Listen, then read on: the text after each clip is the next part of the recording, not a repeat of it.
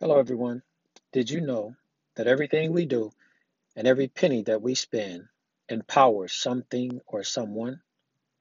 My name is Walter Mitchell Jr., and I want to invite you to become regular listeners, social contributors, and active participants in the reclaiming and redistribution of our collective power. I encourage you to take back what's rightfully yours from those who have in the past and present abused and misused it. I further encourage you to be mindful of to whom or to what and why you've chosen to empower and to question what, if any, reciprocity results from that arrangement. Too often, or more times than not, we have empowered people and entities to our own hurt. I want to inspire you through this podcast to own your power and use it to advance our interests and objectives in pursuit of a grander vision than what the West affords the black and colored descendants of the African slaves their forefathers bought, stole, owned, and sold.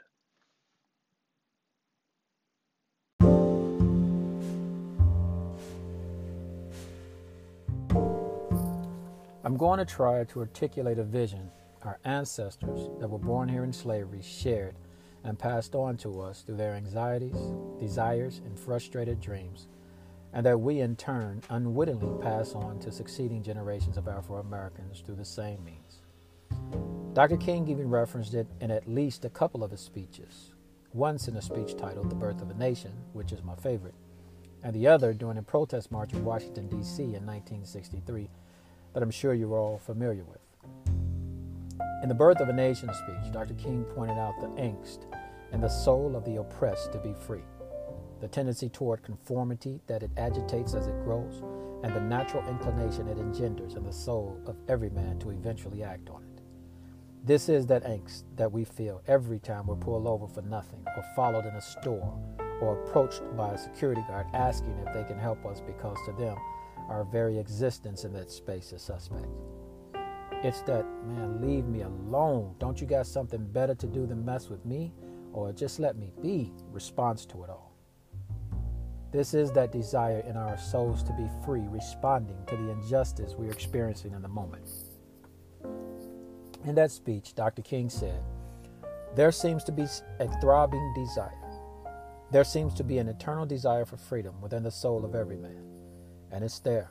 It might not break forth in the beginning, but eventually it breaks out. Men realize that freedom is something basic.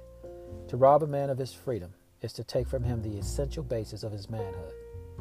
There is something in the soul that cries out for freedom.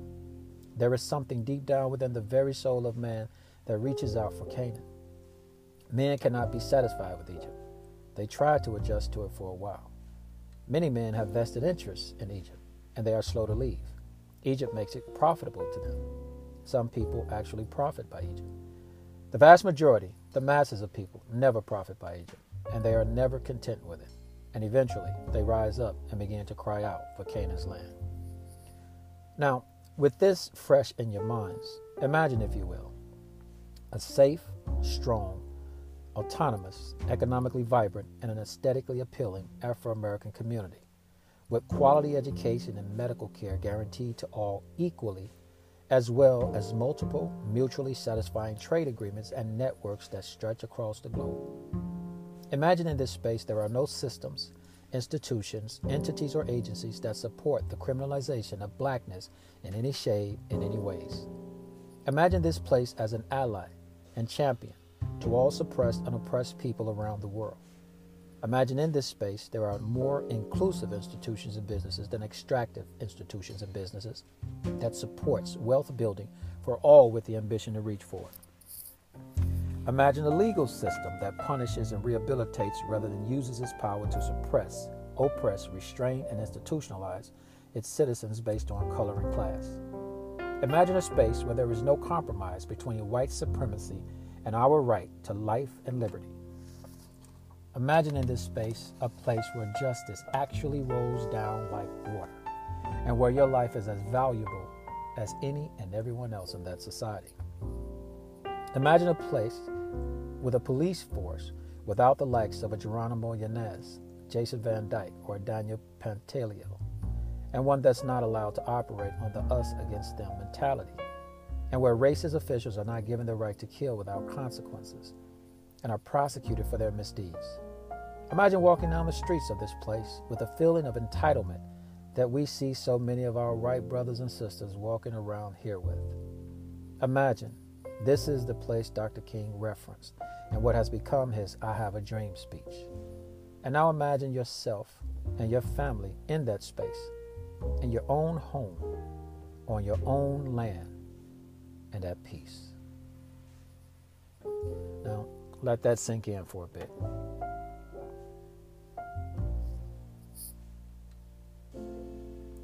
What I've just described is a vision or a goal, one that provides hope against hope for those with the faith and courage to look beyond the constraints of suppression, the impossibilities of the day, and into the promise of our tomorrow. This is a vision that connects every one of us to everything for a shared responsibility toward a shared outcome. It assigns purpose, it defines progress, it establishes interests, and identifies between friend and foe, and differentiates between friend and foe. With this vision in mind, when presented with options, you choose the option consistent with that vision, which represents your interest. That moves you closer toward that vision, which is progress, and are enabled by it to identify potential allies or foes based on their support of or aversion to each option you choose and your desired outcome. It provides the destination and the route to get you there if you start from where you are and you follow it to where you want to be. As I stated in a prior podcast, we are living in an age of giants such as Amazon, Walmart, Uber, Apple, Facebook, and the like.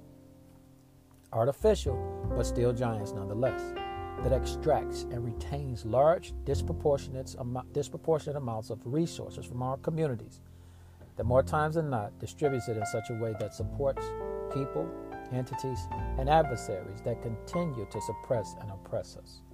So, to compete in an age such as this and protect ourselves against such encroachments on our right to life, liberty, and love, we must forge our wills, resources, and might to become a giant ourselves.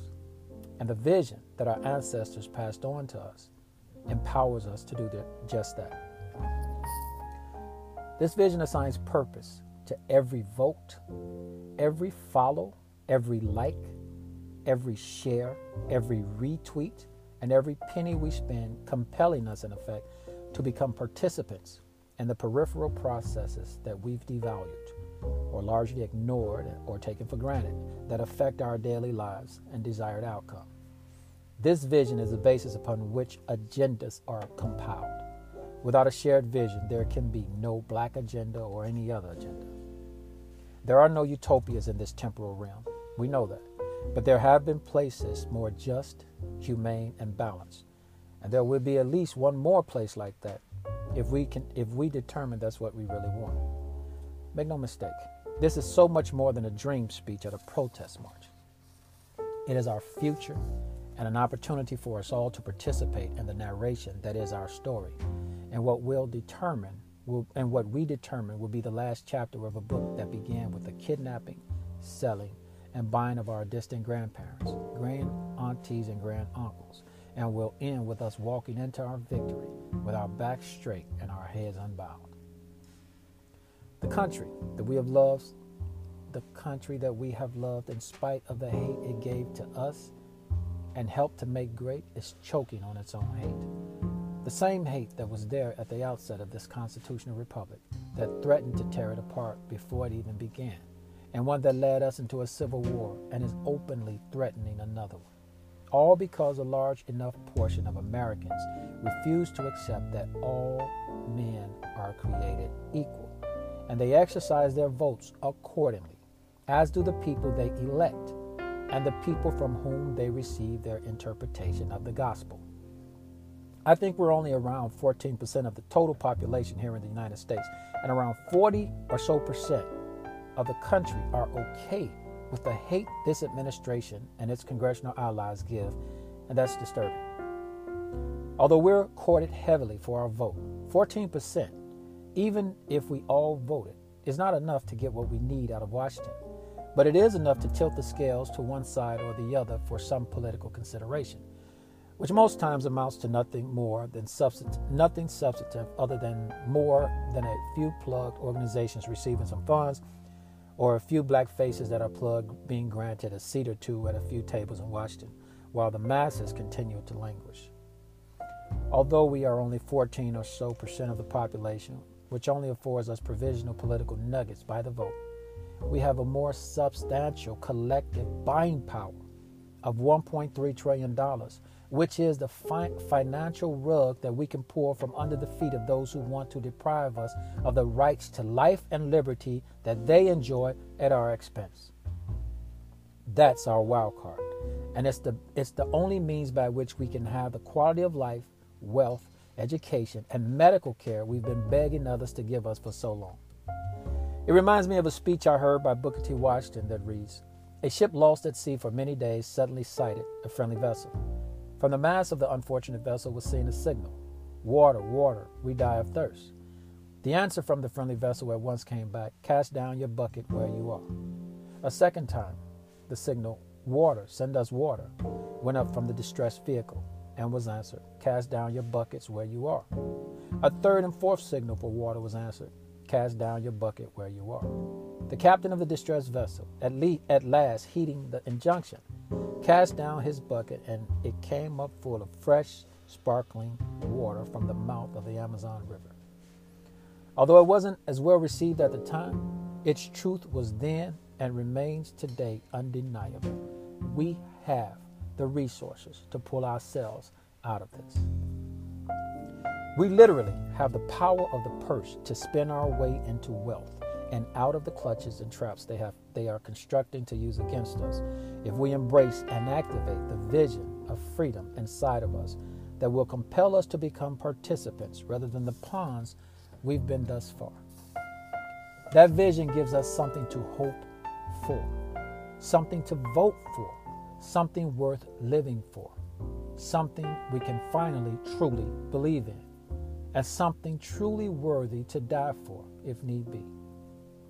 W.E.B. Du Bois, one of our most highly esteemed intellectuals, who's credited with being one of the founders of the NAACP, said in 1965 I shall not go to the polls. I have not registered.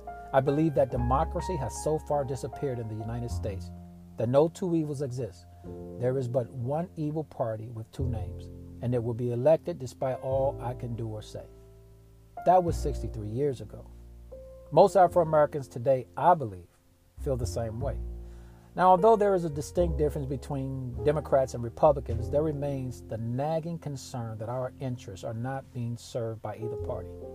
The Democrats limit our progress so as not to offend white middle class Americans, and the Republicans outright oppose our progress and threatens to take us backwards.